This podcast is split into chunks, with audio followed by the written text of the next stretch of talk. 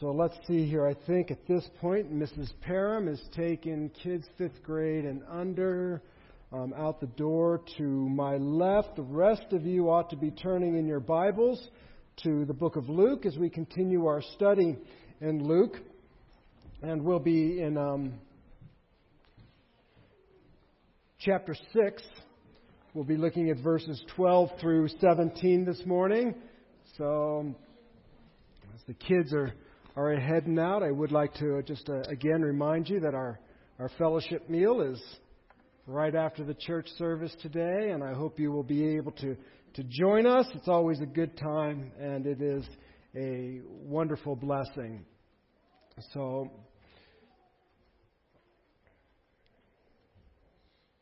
well, as we uh, are moving along in our look in the Gospel of Luke, one of the things we've been kind of repeating over and over again as we've looked at Luke, one of the, the kind of the two big areas that we've we've focused on is the person of Jesus and the work of Jesus. And and we've said on a regular basis that you can't really separate the two, that because of Jesus because of who Jesus is, he does certain things, and because he does certain things, it demonstrates or gives credence or proves who he is. So when he, because he is God, he forgives sins, and so when he forgives sins, it demonstrates that he is truly a divine individual. And so we have been looking at the person and work of Jesus. And now we're kind of entering into a, a, another uh, big,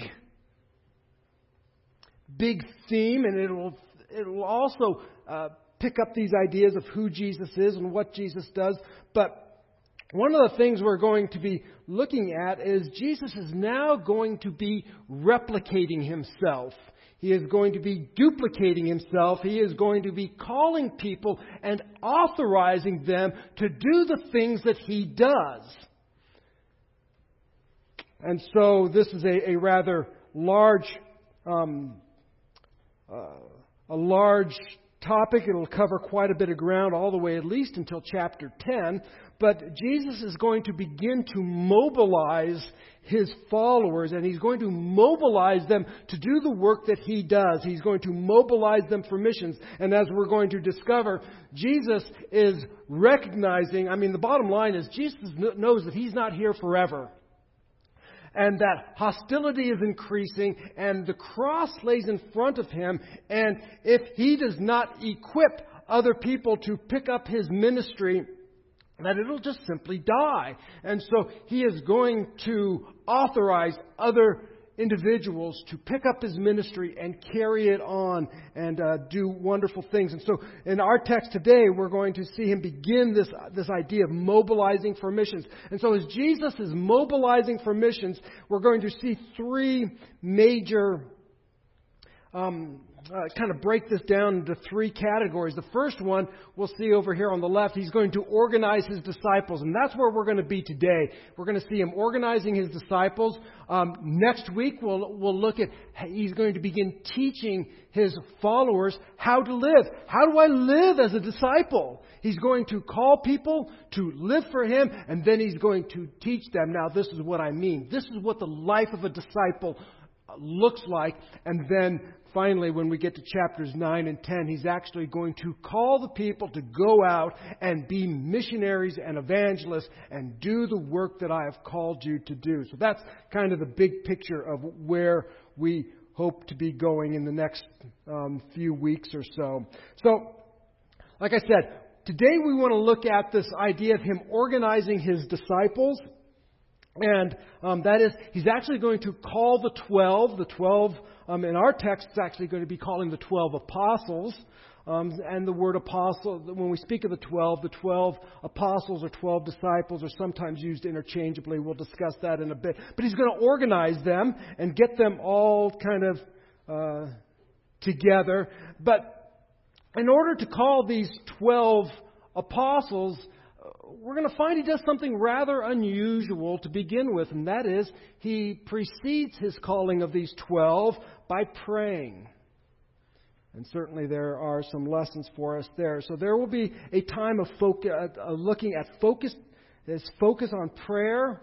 And uh, then finally, we will look today as Jesus replicates himself. He is going to authorize these individuals to uh, make disciples. So that's just a, a, little bit of a preview. So he's going to organize his disciples. Our big themes today under organizing his disciples is that he's going, we're going to look at his focus of prayer and how he calls these individuals to be like him. So, with that, let's go ahead and read our text. This will be in Luke chapter 6, again, verses 12 through 17. There's actually uh, quite a bit here, and um, so let's look at it. It goes like this Verse 12 In these days, he went out to the mountain to pray, and all night continued in prayer to God.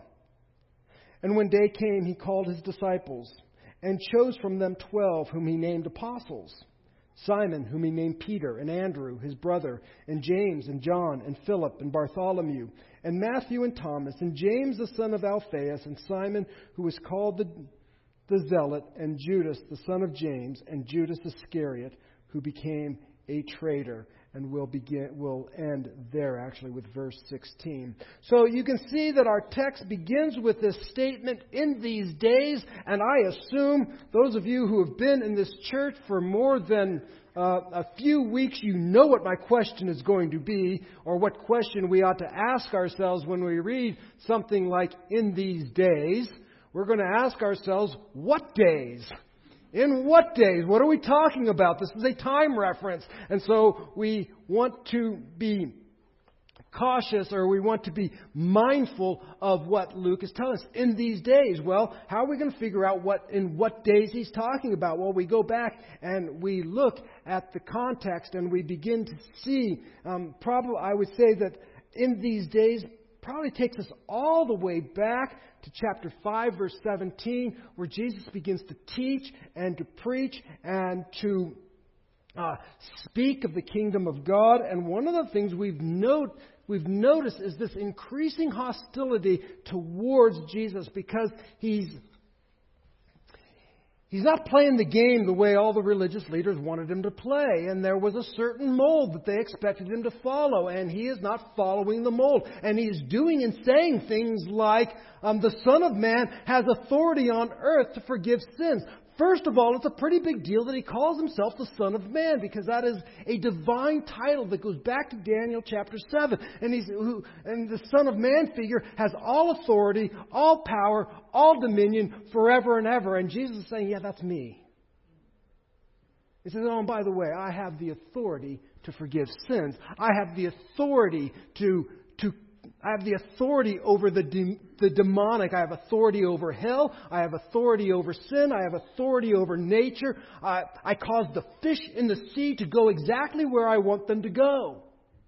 I have the, I have the ability to position fishermen in the exact right place where they'll catch no fish and then at my word, they will catch a net full of fish. I have authority over nature. I have authority over hell. I have authority over death. I have authority over sin. I have authority over all. I am that individual spoken of in Daniel chapter 7. And so the, um, you'd think people would be pretty excited about that, but Jesus, uh, there's this increasing hostility towards him. And we saw last week then this idea then that Jesus, I think it was last week or maybe the week before, that Jesus actually, for the first time in the book of Luke, begins to refer to his impending death. In other words, he said there's a time when the bridegroom won't be with you, and we discussed how that's referring, Jesus is referring to his crucifixion. So he's recognizing that because of the increasing hostility and because of the things that are going on, that his death is imminent and so, in these days, in these days of increasing hostility, in these days of the fact that I'm moving towards Jerusalem, I'm heading to the cross, in, in these days where this violent rage that we saw in six, chapter 6, verse 11 last week, in these days of this violent rage towards his teaching and what he is doing, in these days where he's actually gaining popularity with the people, which in and of itself is dangerous, and in these days where the religious leaders are wanting to kill him. So, on the one hand, you got people who want to crown him king, and on the other hand, you got people who want to kill him. In these days, Jesus um, begins to prepare men and women to continue the work that he has begun. So in these days, he went out to the mountain to pray. I find his response to in these days rather instructive. In these days where there are those who desire my life, in these days where this, these, uh, um, these hostilities are directed, Jesus takes the, the action of going and praying. I probably would run around and try to figure out all sorts of various ways, maybe try to appease those who hate me or do all sorts of various things. But Jesus finds, nope, this is the time to do the most powerful thing that I can do, and that is, it's time to pray. And one of the things we should note about the about the uh, about Luke, who's the author of this book, is Luke portrays Jesus as a man of prayer. Um, in fact, Luke is very fascinated with prayer. Remember, Luke also wrote the book of Acts. And so, in both Luke and Acts, prayer is a prominent theme in both of these books. And in this gospel, Luke portrays Jesus as a man of prayer. We see that he prays even when his popularity is increasing. And folks, don't forget, just because things are going well, that is not the time for us to stop praying. Oftentimes, when things go well, we uh, lose the urgency of prayer because, after all, everything's really good. Jesus, when things are going well, is diligent to be prayerful. We see Jesus praying prior to Peter's confession. That's significant. Prior to Peter saying, Thou art the Christ, the Son of the living God, confessing before mankind the, who Jesus is, Jesus is praying. Oh, folks, as we go out and evangelize and we present the gospel to people and we begin to say, Who do you say that Jesus is? Let us bathe those times um, in prayer. We see Jesus' prayer actually prompts his disciples to learn how to pray. Now, you've got to remember, his disciples are good Jewish boys. They've prayed before. They probably know all sorts of prayers. But they see Jesus praying, and they see something about his prayer, and they come to him and say, Lord, teach us to pray. I want to pray like you pray. We also see him praying, not unsurprisingly, as he faces the cross. In the garden, and even then in the garden, he's calling others to join him in prayer. And so we see in the Gospel of Luke that Jesus is portrayed as a man of prayer. This was important to Luke to, in, to instruct us that Jesus is a man of prayer. And let's look a little bit about look a little bit at Jesus and his prayer. It's noteworthy to consider the fact that Jesus found it necessary to depend on the Father. That Jesus, when he goes away to pray, this is his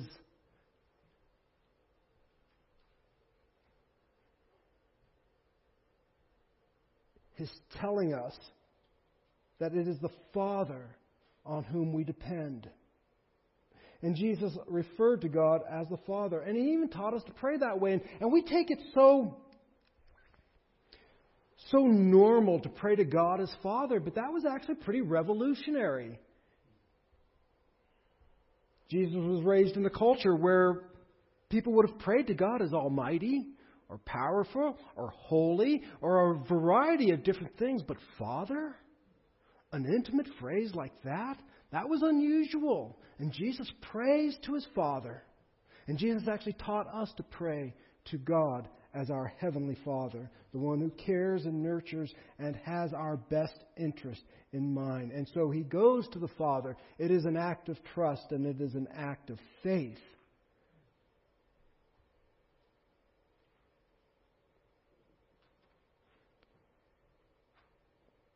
When we pray, we are saying that, Lord, I trust you. And I am appealing to you and I'm dependent upon you. But not only is it an act of faith and dependence upon the Father, but it is an act of love. That is, he realizes that communion and fellowship with God is necessary. Jesus spent time alone with his Heavenly Father. I think we can all relate to the fact that in order for us to really have healthy relationships with one another, quality alone time is so important. So, whether it's with your spouse, it's important that we get away with one another. Just us. Perhaps, I know I've talked to, to some of you who have a, more than one child.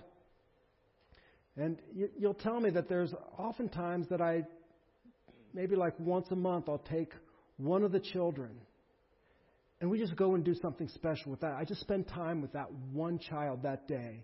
Not that, and then later on, I go to the other child, and, and we just spend quality time. It's just me and that child alone. Because quality time, getting to know one another, is uh, it is imperative that we spend alone time with one another. And so Jesus gets alone with his heavenly Father. And the reason I think that he goes to the mountain to pray is because there are no distractions. Jesus was constantly being called upon. Jesus, there's somebody we got to need. Jesus, we've got this. Jesus is being pulled in all of these directions. And so he goes to the mountain to pray. There he can be alone with his heavenly Father. We read that Jesus often went to a quiet place. And I think it's important then for us to remember that it is that we need to find that quiet place to, for, to give time to prayer. I know I, I talk to, to many people and they say, oh, well, I, I pray when I'm driving between Pine and, or Pine and Payson, or I pray when I'm doing the dishes, and or I pray when I'm doing these things. That's good. Keep that up. That helps us with that verse that says, pray without ceasing. But don't do that to the neglect of going into your closet or that private place and getting alone with God. Sometimes I fear we may substitute the pray without ceasing. And we do that, but we neglect that time where there are no distractions, there are no cell phones, there are no things beeping and going off. And it may not be obvious, Jesus prayed all night. So you may not be able to pray all night alone because you'll probably have Many of you parents will have some little footsteps coming to the door and knocking on the door saying, Mommy, Daddy, I need you. But there is, I would work on trying to find some alone time to get together with your Heavenly Father. I think probably one of the most well known and most beloved examples is uh, Susanna Wesley, the mother of a number of children, but most notably John and Charles Wesley.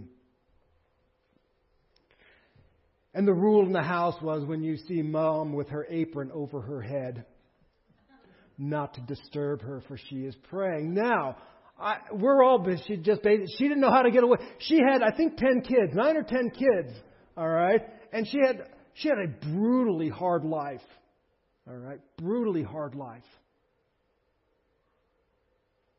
I think she had a total of 19 children, but only nine or ten survived. They often were without food. Um, they were often uh, without housing. Her husband was not a good manager of money. And she had a tough life. And she committed herself to pray for two hours a day. And she instructed her, her children, all, I'll give her the benefit of the doubt, nine of them. When you see mom with her apron over her head, that's her alone time. When you see mom with her apron over her head, you do not disturb her. So she found a way. I'm not saying, oh, you got to spend two hours in prayer every day or that you got to spend all night in prayer, but I am encouraging and exhorting us to find some time where we can actually get away. Maybe it's five minutes. It may not be a lot. And it may be challenging. There are various seasons in life where it's certainly more challenging than others. But I'd also encourage you, if it is challenging, seek the Lord. Lord, how do I make this work? I believe wholeheartedly that the God who made the universe can find a way for the one who desires to get alone with Him and say, Lord, I just want to spend a few good moments of quality time with you. I want to be like Jesus. Don't we say that? I just want to be like Jesus. Well, this is what Jesus did. Got alone with his heavenly Father. He withdrew to a quiet place. And whether that quiet place is an apron over your head or is actually out in the mountains somewhere, it is communicated to us to find a place, a way to get alone with our Heavenly Father and admit our dependence and admit our need to Him. And so, this idea of prayer, I think prayer is one of those really interesting subjects because it, in some ways it's somewhat ironic. Because, on the one hand, prayer is the most powerful thing you can engage in. It is perhaps the most powerful act a human can undertake. It is by means of prayer that the Bible says that we actually we pull down strongholds and we re- we can wrestle against spiritual forces. That's an amazing thing. That we can overcome forces of wickedness. That through prayer we are mighty. I think prayer also demonstrates strength in the fact that it, it requires that you stand alone at times. Because society, this world, culture might appreciate prayer. Oh, that's nice that you're praying. And then when you're done, um, let's get to the real work. There's real things that need to be done.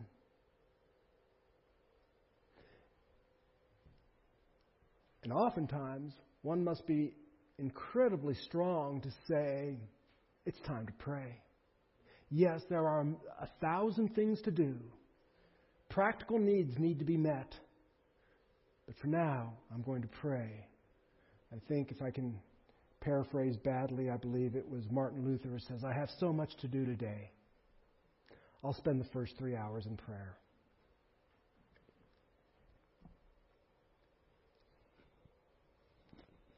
And so it is, on the one hand, one of the most powerful things we can do, and on the other hand, it is a demonstration of weakness. It admits needs. It's, it is an admission that I cannot do it on my own. I need somebody else to do this task for me. I can't do it. I don't know the answer to the problem. Perhaps you've even sought counselors and advice and all sorts of um, wisdom from experts. Certainly, Scripture would applaud the idea of finding good counselors. But prayer is saying, I don't know what to do. I have no idea. And I'm sure all of us can give a testimony at some point where we were like, I, I don't know what to do. I've got no answer to this, this situation. So I'll pray. And I will admit my need to God, and I will say, Heavenly Father, I don't know what to do, but you're God of the universe. And so I am utterly and completely and totally dependent upon you. Prayer is, in fact, the most powerful thing you can do, and prayer is, in fact, an admission of utter weakness and complete dependency. And so we see Jesus as a man of prayer. And so, as this time in this time of increasing crisis, Jesus finds solitude with God. This particular time, it required that he pray all night to receive clarity regarding God's will. I don't know exactly what Jesus prayed for, but I can pretty much guarantee you one of the things he prayed for is he's about to choose 12 individuals who will be a select group of people whom he will pour his life into. And it is these 12 minus 1. Well, these 12 plus Paul, who will literally turn the world upside down. And so, In these days he went out to the mountain to pray, and all night he continued in prayer. And when the day came, he called his disciples and chose from them twelve, whom he named apostles. There's the thing. So now we begin to see probably the primary focus of Jesus' prayer, and that is that he would call twelve to be his sent ones who would train others and would change the world. The First thing we should note is that when the day came, he called his disciples, noted that, note that, and he chose from them twelve. So there seems to be this large group of disciples. I don't know how many, a large group of disciples, and out of that large group of disciples, he selected twelve. And he named them apostles. Now, let's pause here for a moment and just make sure that we define our terms. Um, here for a disciple is simply a learner, a student. I think one of the, uh, the a good term for us today is an apprentice, one who learns from another. So a disciple is just basically a student. In this case, a student of Christ. Um, rabbis had disciples, and they had people they the disciples would follow them around and they would walk after them and follow after them and learn of them and learn their teachings, learn their sayings, learn how they would act in certain situations. Those were disciples. And then out of this large group of disciples, he calls 12 and Luke tells us that he calls them apostles. Now, apostle is a different term. It has to do with one who is sent. It literally means a sent one. And apostle is not a unique word to the Christian faith. It was used in, in Greek culture all over the place. It would be anybody who went with the authority of somebody else. So a king might send an apostle to conduct king's business.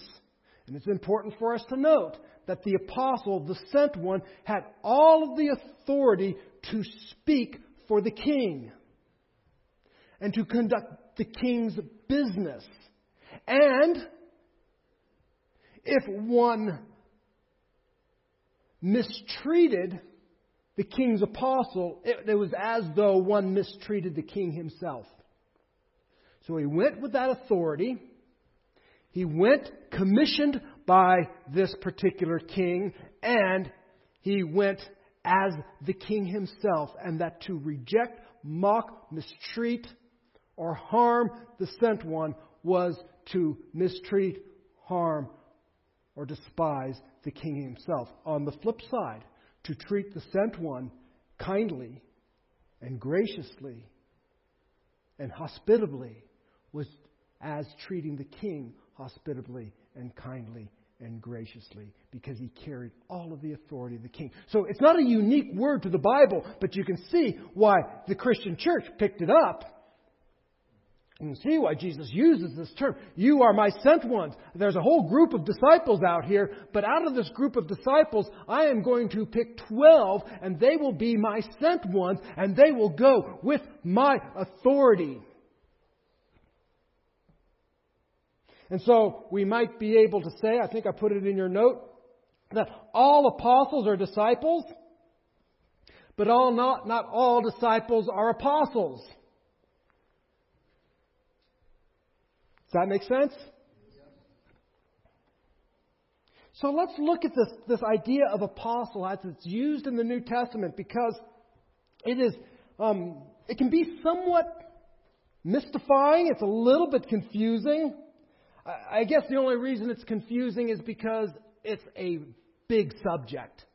I know sometimes we reduce it down, well, apostle is just the, the, the 12, and it's those who saw Christ risen from, from the dead and saw his resurrection, or those who were with him at his baptism through his resurrection, or saw his ascension, and it's just those 12. But the Bible uses this word apostle in a lot of different ways. In fact, this word apostle is used like 80 different times in the Bible. So let's look very briefly, very, very briefly. You can, you can study this on your own if you desire or have time. But let's look very briefly at how this idea of apostle is used. You might be interested to note that um, this word apostle is used of Jesus. Jesus is an apostle, believe it or not. Hebrews chapter 3, verse 1. I don't know if I've put that. I don't know if your notes say 310. If it says Hebrews 310, um, that's not right. It's 3 1. And it says this, Therefore, holy brothers, you who share in a heavenly calling, consider Jesus the apostle and high priest of our confession. So Jesus was the sent one. He is the apostle. He is the model for us. It is also used of those who were sent by churches. Um, and you can read, I think I put those, oh, there's my, my Hebrews 3 1. Here's this one in um, 2 Corinthians 8.23. As for Titus, he is my partner and fellow worker among you. As for our brethren, they are messengers, apostolos. They are apostles of the churches of a glory to Christ. So it is used of those. We also see it in um, Philippians 2:25, this idea of those who were sent, actually sent by the churches. He is my partner and fellow worker among you. As for our brethren, they are messengers or apostles of the churches. So the church would send people out. And then, probably the, the term that we uh, are most familiar with is that it is used of the twelve, including Paul, who had the authority and dignity of the early church. I'm going to look, for our purpose today, we are going to look primarily at the first one, Jesus as an apostle, and the third usage, that is, of the twelve.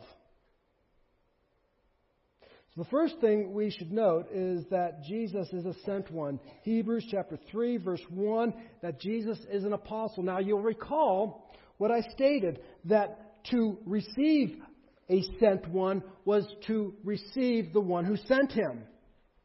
And to reject the sent one or apostle is to reject the one who sent him. And this, of course, we see in in Mark chapter 3, 14. We actually see it in a couple of places. Mark chapter 3, verse 14, where Jesus says this.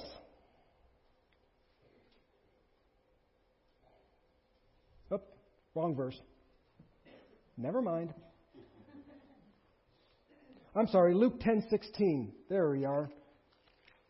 We'll get to that, that Mark passage. Luke 10:16. Of course, this page is going to stick together. Jesus says this The one who hears you hears me, and the one who rejects you rejects me, and the one who rejects me rejects him who sent me. Do you get that? He's, he's talking to his people who he sent out on a mission um, and to preach the gospel, and this is what he says The one who hears you hears me. I'm the one sending you. You're my apostle. The one who hears you, it's the same as if they're hearing me. And the one who rejects you rejects me. But then he goes another step further, and the one who rejects me rejects the one who sent me. That is God the Father. So you cannot say, well, I, believe in God, but I don't know about the whole Jesus thing. I think maybe he's just, he's okay. You reject Jesus, you reject the Father. This is what Jesus says. By the way, you reject the disciple of Jesus, you reject Jesus. And by rejecting Jesus, you reject God the Father who sent Jesus as the apostle. So it's used of Jesus um, as the sent one. So, first of all, we see that Jesus is an apostle. And then we want to look at the, the 12 that Jesus commissioned in this particular passage of text. And I'd like to just look at the role that these 12 individuals had. There are probably more, but I will limit it to these, these five that, that I've listed in your notes. But there were a number of different roles that these apostles, sometimes called disciples, and oftentimes in Scripture, apostles, when we're talking about the twelve, we're either to, it uses disciple and apostle interchangeably. So just that's just the way it is. So sometimes when it refers to the 12, it refers to the 12 disciples, and sometimes it refers to the 12 apostles, and those two terms can be used interchangeably. But in Luke, he makes sure that we understand these are 12 apostles, 12 sent ones,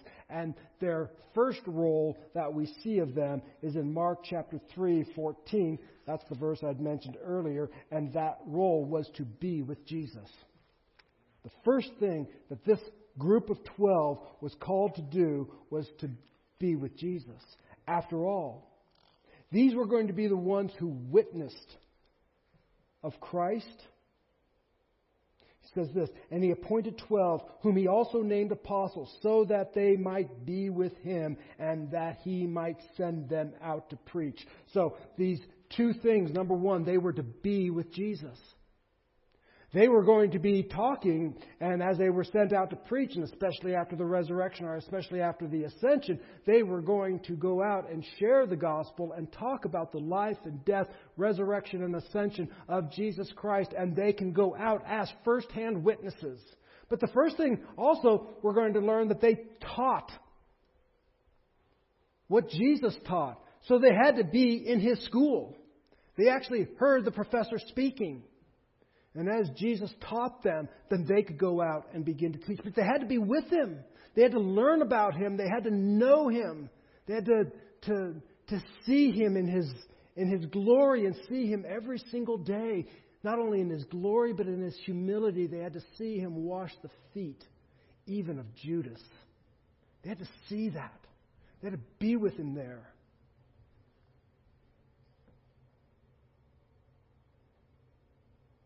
And so the apostles were to witness of Christ, but all of that witness came from an intimate knowledge of being with Him. The second role of these twelve we get hinted at in the verse I just read, where it says that they might be with him and he might send them out to preach. The apostles become the source of doctrine. They become the source of our of biblical teaching. Acts chapter 2 verse 42 tells us that the early church gave themselves to the apostles' teaching. And they were continually devoting themselves to the apostles' teaching and to fellowship and to the breaking of bread and to prayer. And so the early church gave themselves to the apostles' teaching. These were divinely inspired men who spoke the authoritative Word of God.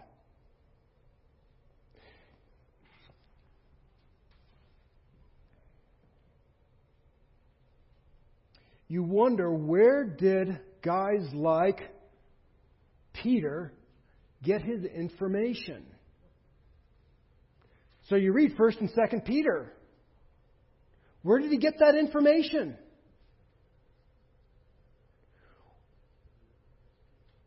Where did Matthew get his gospel? Where did John get his epistles? How does he know to say these things? Well, he received them from they received them from Christ. They are the source of our doctrine and they are divinely inspired to speak the authoritative word of God. I think I got a passage up there, John 14, 26. Did I, did I get that one? Maybe? I know it's in the notes. I don't know if it's on our. There it is. Look at that. Look at what Jesus says to the twelve. But the Helper, the Holy Spirit, whom the Father will send in my name, he will teach you all things and bring to your remembrance all that I said to you. And so these become the ones who teach the Word of God. And our very, so our doctrine, our understanding is founded upon the apostles. Sometimes I hear people, maybe inadvertently, I don't think they mean it on, on purpose,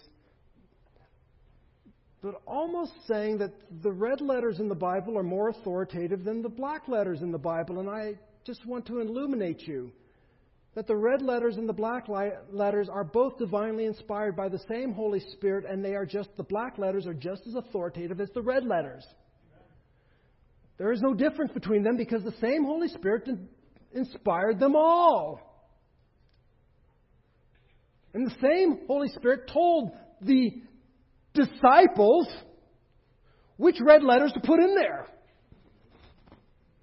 I mean, Jesus said a whole bunch more stuff than the red letters we have in the Bible.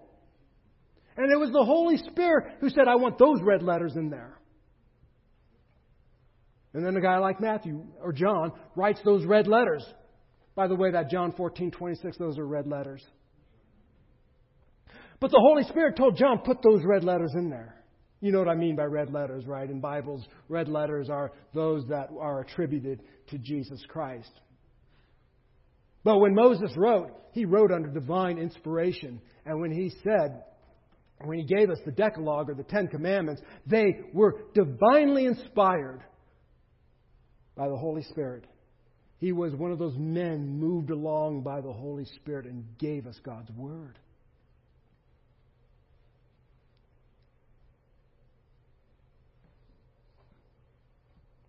So they become the source of our doctrine. They're the ones who have informed us what the truth of Jesus Christ is. This is important. As we get into a little, a little bit later, I'm just going to touch on the subject because there are no more apostles in the sense of the twelve, there is no more new doctrine. There is no more new truth. These were individuals who could speak, Thus saith the Lord. In one sense, they are parallel to an Old Testament prophet who would speak, Thus saith the Lord. And the apostles could speak, Thus saith the Lord. This is an authoritative statement that comes from God Himself, and I can state this with all authority and power of heaven. And the one who sent me, I am speaking for the one who sent me. So they were to be with Jesus and to learn of him. They become the source of our doctrine or our teaching. Doctrine is just one of those fancy words that carry some baggage, but it just means teaching. So don't be fearful when we talk about doctrine. Celebrate. We love doctrine. I got one amen out of that. but we love doctrine. People, t- I'll repeat myself. People tell me doctrine divides, and I say, absolutely. That's exactly what it's supposed to do. It's supposed to divide truth from error. So we love doctrine because it does divide. It tells us right from wrong, truth from error, heresy from orthodoxy, and all the other things. So we love teaching doctrine. And we love teaching doctrine. Anyways, enough of that. So let's move along. Another thing that the, another role of the twelve was that they were given authority for miraculous power. And we see this in 2 Corinthians chapter 12, verse 12, where that they would do the signs of an apostle, that signs and wonders were one of the things that confirmed that these guys were actually who they said they were. 2 Corinthians 12:12 12, The signs of a true apostle were performed among you with utmost patience with signs and wonders and mighty works. And so they were given the ability to do signs and wonders. It authorized or gave validity to their message. And we see that this is a role of signs and wonders throughout Scripture. Signs and wonders weren't just done for the sake of a sideshow trick and to amaze people. While it probably they often amazed people, they gave credence to the messenger. And so we see when Moses leads the people, we see an explosion of miracles during the time of Moses. Why? Because he's saying that I'm God's representative and I'm going to tell you what God has said. And, and God has made a covenant and this is what you're supposed to do. Well, prove it. Okay. How about this? Red Sea open up. Yeah, that's a pretty big deal. and you walk across on the dry land, and then you're pursuing, the pursuing army comes and they get bogged down in the mud. Remember, you just walked across dry land. Now it's mud for them, and they get covered up by the sea. That's a pretty big deal. And so, well, maybe we should listen to this guy. Not that they did, but maybe for a brief moment we should listen to what this guy has to say. We also see an explosion of miracles during the time of the prophets Elijah and Elisha. Because, again, they come along, the Word of God has been lost, people have been rebelling, and they begin to speak forth the Word of God. And when kings, wicked kings and rulers say, Who are you? This is who we are. I, am declaring a drought. And for the next three years, there's going to be a drought. All right? And they begin to verify their words by what they do. The next place we see an explosion of miracles is during the ministry of Jesus Christ and his apostles because they came bringing a new covenant. And people might say, What is this new teaching? Who authorized you to, to do this? And they would say, In the name of Jesus, I tell you, rise up and walk. And they begin to do the works of Jesus. And so they were authorized to do miraculous things. Just so you know, I continue to believe that God continues to do miraculous things.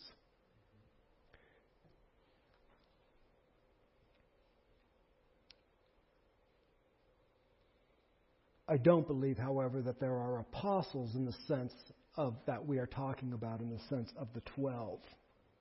But God continues to do miraculous things every time. Otherwise, we wouldn't even pray, would we?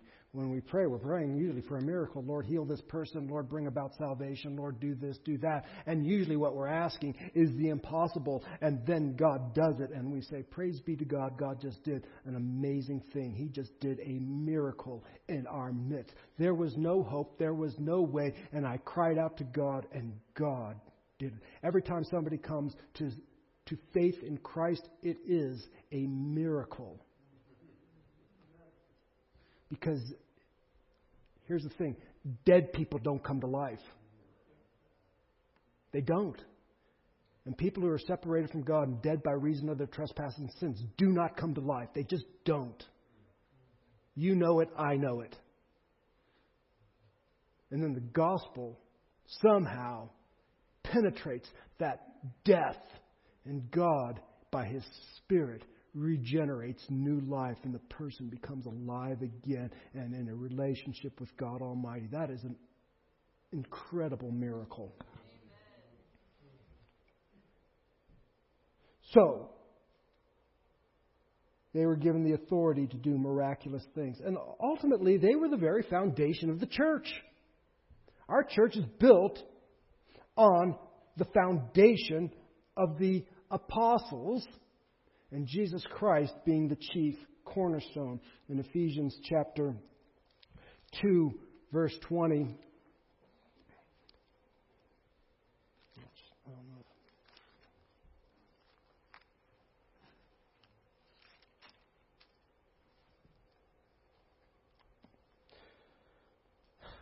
So then, you are no longer strangers and aliens, but you are fellow citizens with the saints and members of the household of God, built on the foundation of the apostles and prophets, Christ Jesus himself being the cornerstone. And so, again, in the sense of the twelve, there is no more church foundation. There are no apostles continuing to build the foundation of the church. They just don't exist in that sense. It's done. And ultimately, we should realize then that the authority of these apostles is a derived authority. That is, the authority comes from Jesus himself.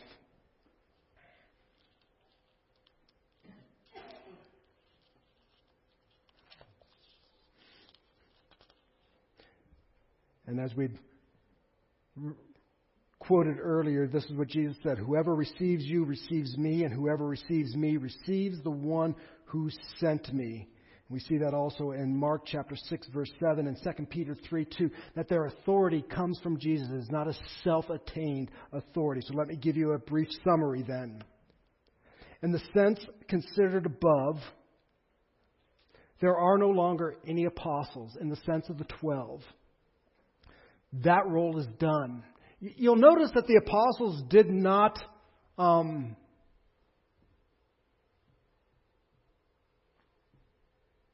train more apostles. After John, it's not like John trained another apostle. And Paul didn't say, appoint apostles in churches.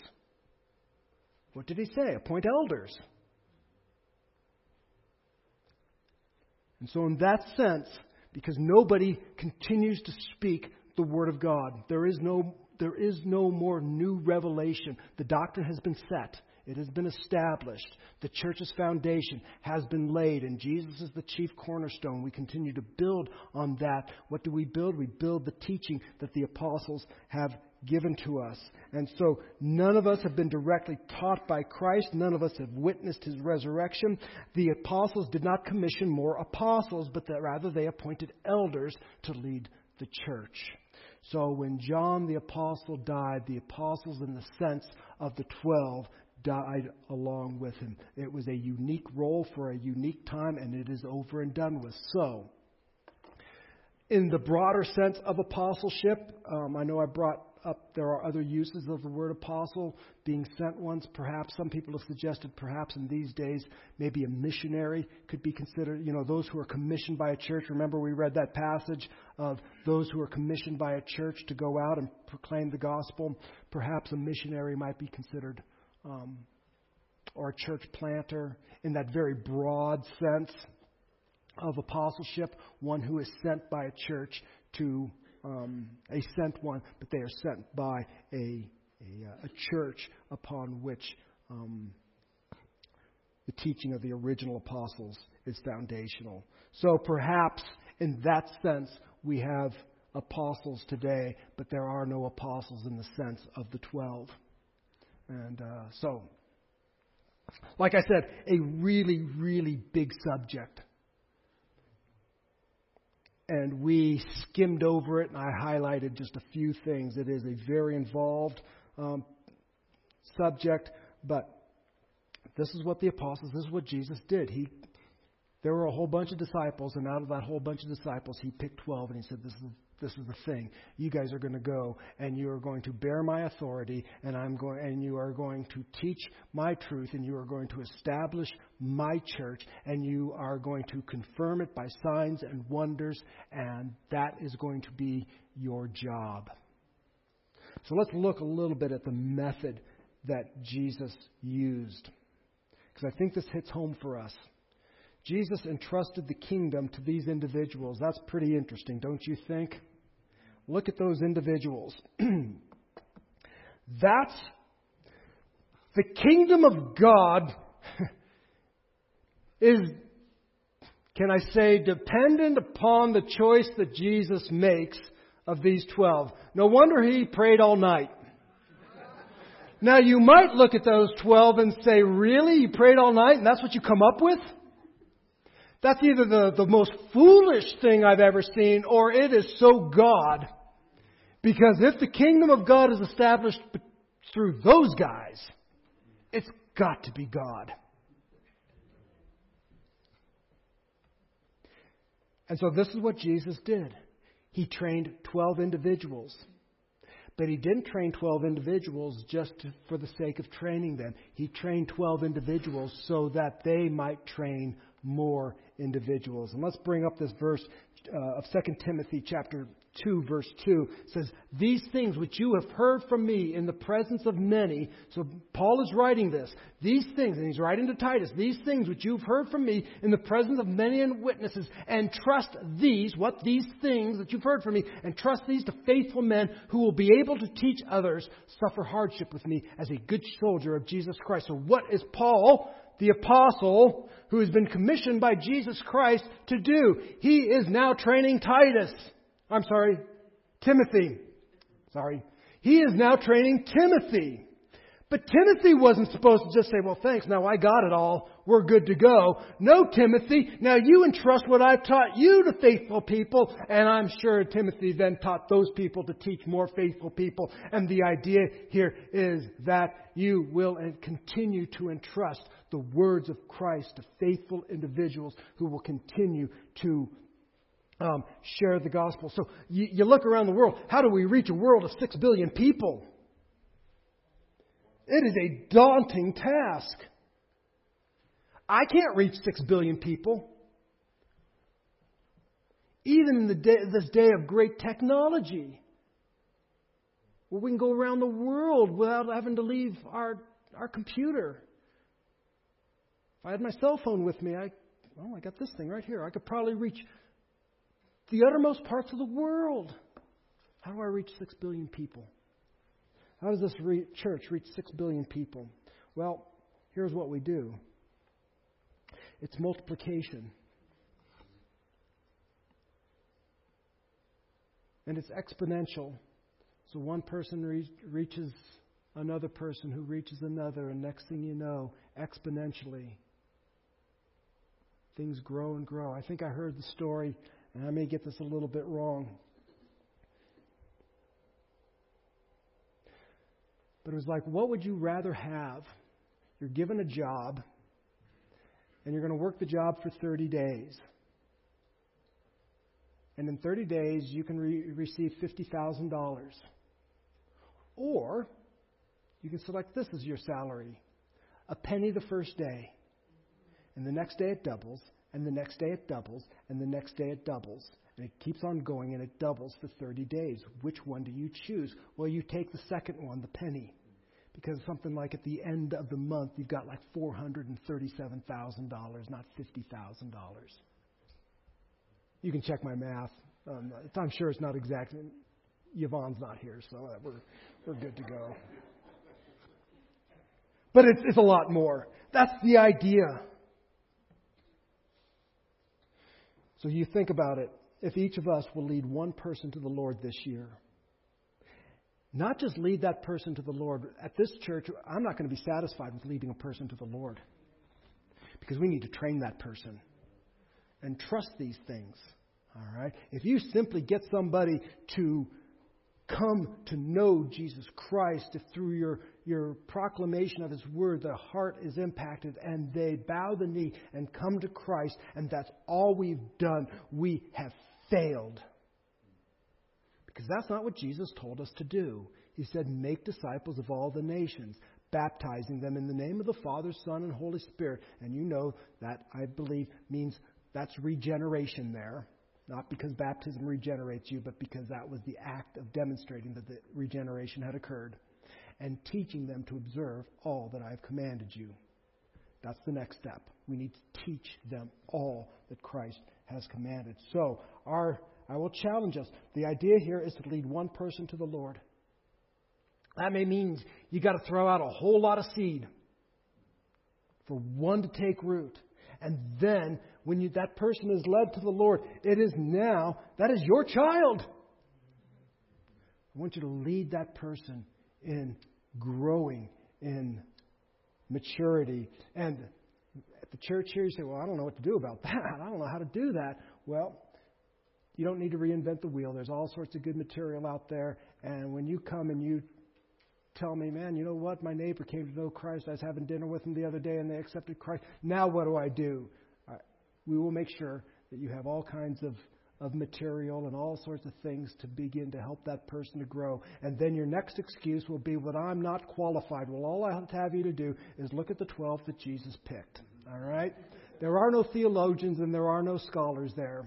You got a lot of really messed up folks, very imperfect. Paul would have been the only scholar, so one out of 12. One of the ones Jesus picked was a traitor.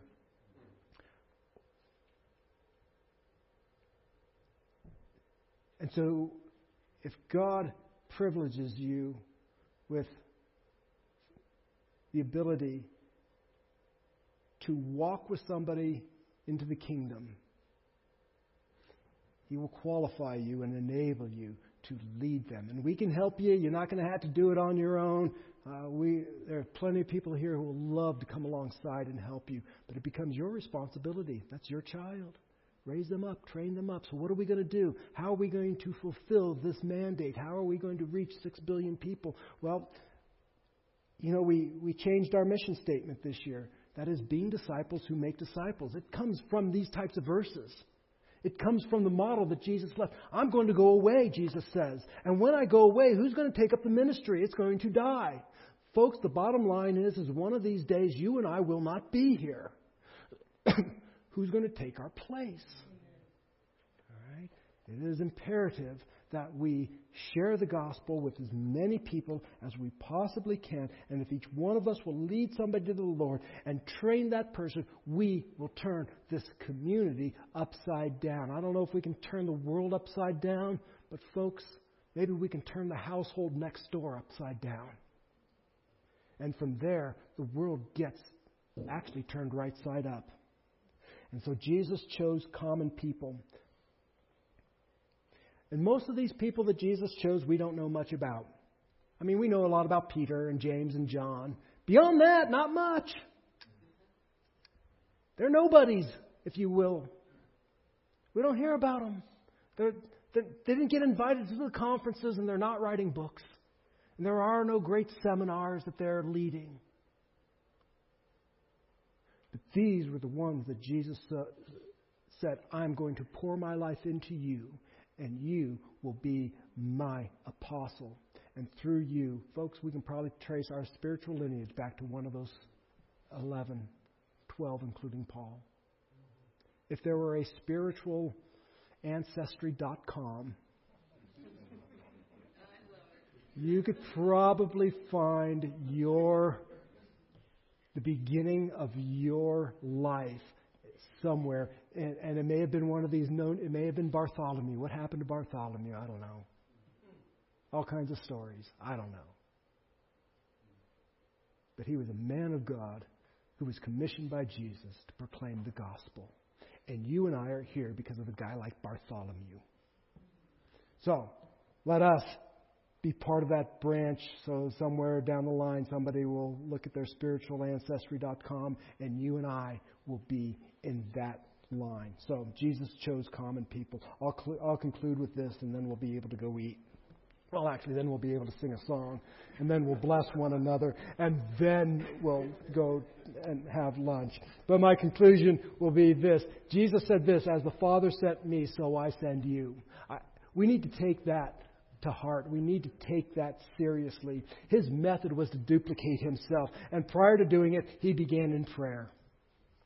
Prayer grounded it. If you think we can do this outside of the Father's strength and assistance and guidance, we are sorely mistaken. It will not happen in our own strength, but great and powerful things will happen when we go to our Heavenly Father in prayer and say, Show me the ones. There's a whole bunch of disciples out there. Show me the ones I pour my life into. As the Father sent me, so I send you. His method was to duplicate himself. I fear that we have lost this idea of duplicating and replicating ourselves. See, he sends us. And here is either the glorious or frightening thing there is no plan B. You and I, believe it or not, are the plan. The 12 were the plan, and through the 12 come you and me. We're the plan. You say, oh, no, yeah. God has no plan B. This tells us one of two things. Well, I'll just tell you, it only tells us one thing. That God, in His sovereign wisdom, says this is the best plan. That is, you and me are His best plan. What an amazing thought. That God, in His wisdom, chose folks like you and me, and He said, Yeah, that's, that's the best plan. That's the one that's going to work.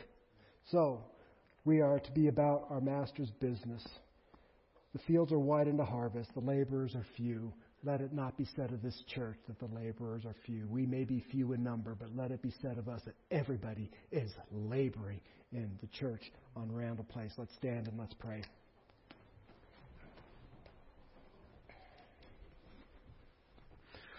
What a joy it is, Lord God, that you have given us the privilege of being called by you to make disciples. There is no greater joy in this world than being given the privilege of seeing somebody come to know you, of being there when the dead are raised. When one who is dead because of their re- by reason of their trespasses and sin is made alive, there is no greater joy than being witness to that event firsthand.